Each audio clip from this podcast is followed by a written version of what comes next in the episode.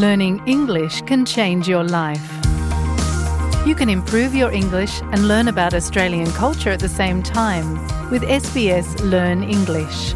Listen wherever you get your podcasts. SBS 한국어 프로그램과 함께하고 계십니다. sbs.com.au/korean에서 더욱 흥미로운 이야기들을 만나보세요.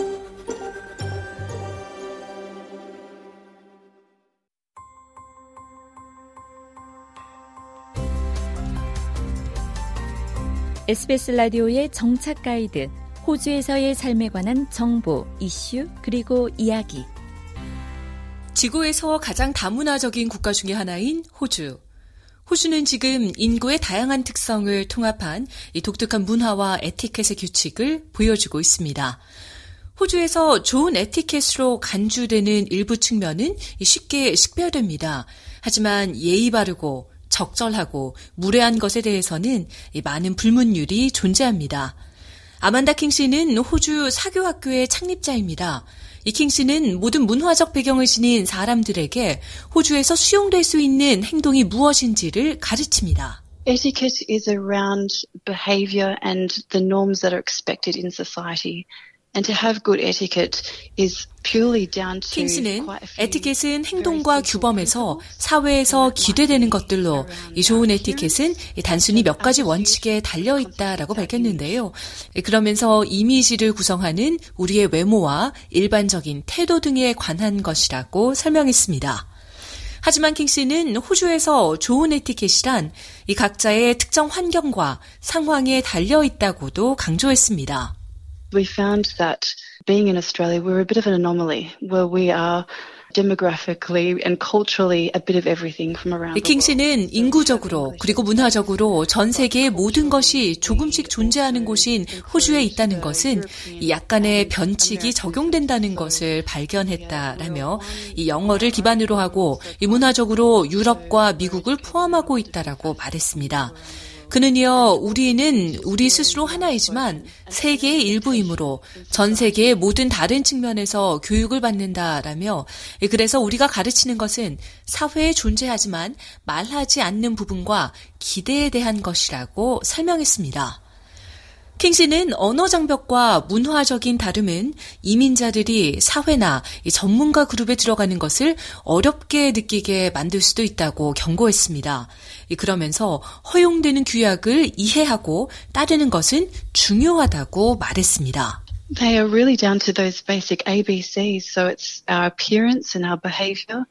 Most definitely our dining and communication. And the 킹스는 가장 기본적인 것은 외모와 행동, 그리고 명백히 식사와 의사소통이라며 특히 의사소통은 진정한 핵심이라고 설명했습니다.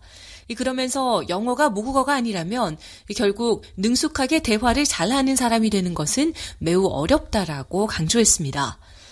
비록 새로운 이민자의 경우 호주 사회에서 공손한 행동의 범주에서 해도 되는 것과 안 되는 것을 배우는 데에는 아마도 꽤 시간이 걸릴 겁니다. 하지만 일을 시작할 좋은 지점이 있습니다.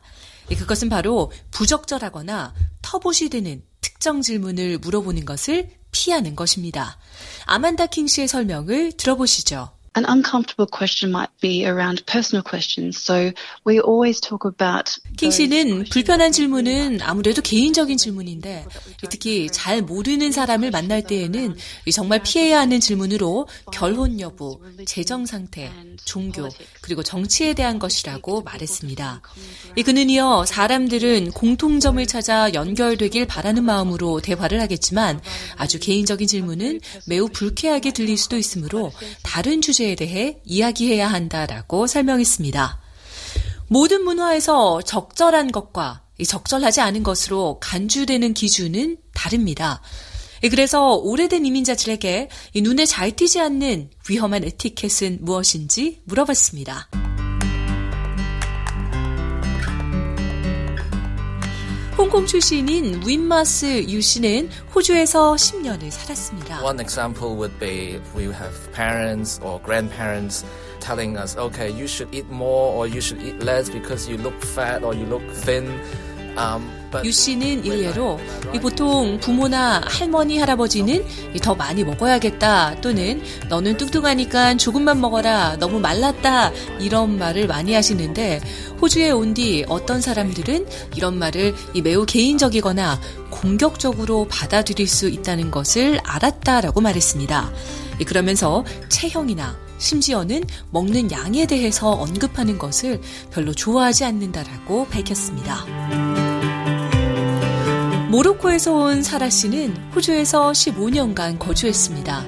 사라 씨는 자신의 문화적 문맥에서는 물어보는 것이 괜찮은 다양한 질문들이 호주에서는 매우 무례하게 간주된다는 것을 배웠다고 말합니다. If a couple gets married for more than nine months and the baby is not there, people ask him why. Or ask 사라 씨는 결혼한 커플이 9개월이 지났는데도 아기가 없으면 남편이나 아내에게 왜 아기가 없냐, 문제가 있냐, 의사를 만났냐라고 묻는데 여기서는 부적절한 것 같다라고 밝혔습니다.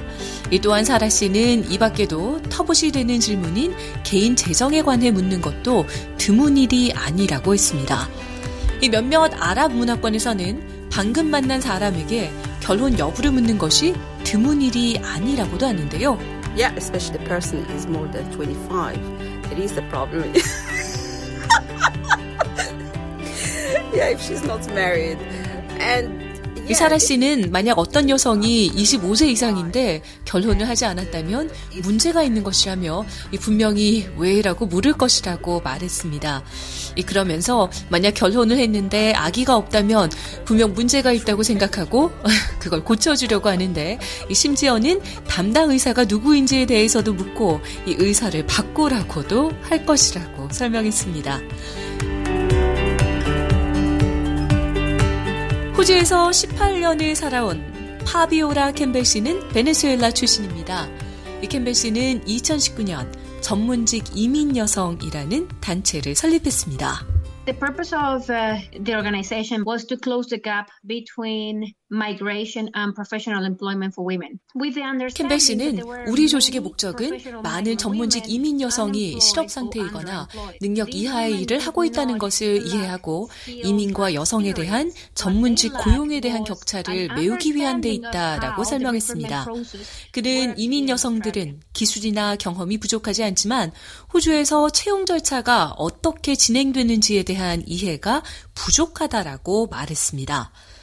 이 단체는 또한 이주 여성이 호주 취업 시장에 진출하는 것에 대한 멘토링과 더 큰 힘을 부여하고자 하는 목적도 지니고 있습니다. What I did was to create a mentoring program in which they learn how to sell themselves, identify their values, 캠벨스는 이 멘토링 프로그램을 만들어 스스로를 어떻게 홍보할 수 있고 스스로의 가치를 식별하는 것을 배울 수 있게 하는 것은 물론 호주에서 일자리를 찾는 방식과 일치하는 내러티브를 개발했다라고 설명합니다.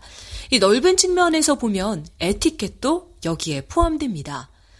캠벨 씨는 문화적인 차이는 직장에서 이민자 전문직 여성들에게 장벽이 된다고 믿는다면서 이 네트워킹과 에티켓이야말로 좋은 관계를 구축하기 때문이라고 설명했습니다. There are certain things that you learn the hard way. Some people, maybe because of their culture, And maybe because they want to be seen as taking initiative. 어렵게 배우는 것들이 있는데 어떤 사람들은 그 문화로 인해 주도권을 쥐고 있는 것처럼 보이고 어, 세 보인다는 인상을 줄 수도 있다라고 캠벨 씨는 말했습니다.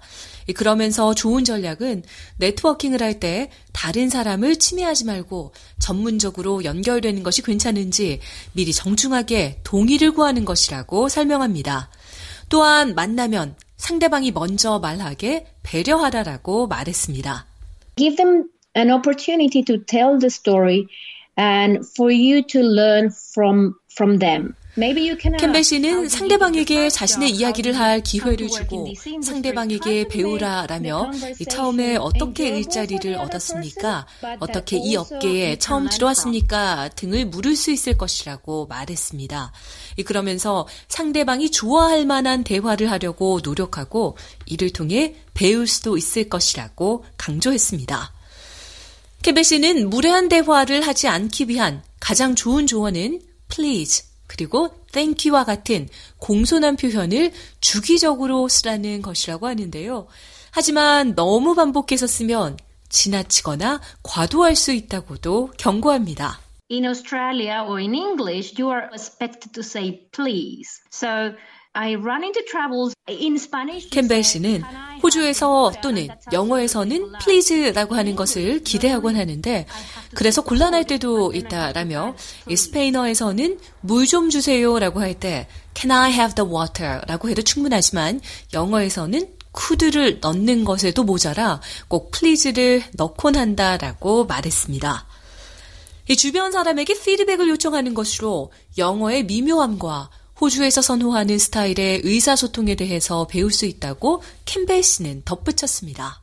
I explain to people that English is not my first language. That um, even though I'm trying to communicate a message with good intentions, it might not necessarily. 캠벨 씨는 사람들에게 영어가 모국어가 아니라고 설명하고 좋은 의도를 가지고 의사소통하고 있지만 꼭 그렇게 들리지 않을 수도 있다고 말한다라고 밝혔습니다.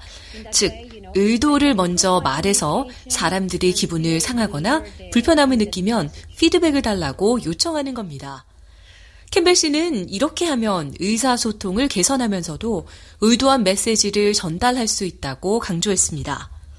에티켓 강사 아만다 킹 씨는 사회적 또는 전문적인 상황에서 시간을 지키는 것은 매우 중요하다고 조언합니다. 이 만약 모임이나 회의에 늦게 되면 이 최소 15분에서 20분 전에 주관자에게 알리라고 말했습니다. 또한 스스로를 명확하고 자신있게 소개하라고 말합니다. 하지만 캠벨 씨는 호주에서 많은 사람들이 이 문화적, 언어적으로 다른 배경을 지닌 사람들을 상대하고 있기에 이민자들이 좀 편안한 자세를 가지길 바란다고 말했습니다. Most people in Australia, they have contact with migrants and especially migrant with English as a second language. 캠벨 씨는 호주에 사는 사람들은 대부분 이민자들, 특히 영어를 제2 언어로 하는 이민자들과 접촉한다라며 어떤 사람들은 이민자들이 그런 의도가 아니었고 다만 적합한 방법으로 의사소통할 언어 능력을 갖추고 있지 않다는 것을 이해할 것이라고 밝혔습니다. 더 많은 정착 가이드 스토리를 원하시면 sbs.com.au/korean을 방문하세요.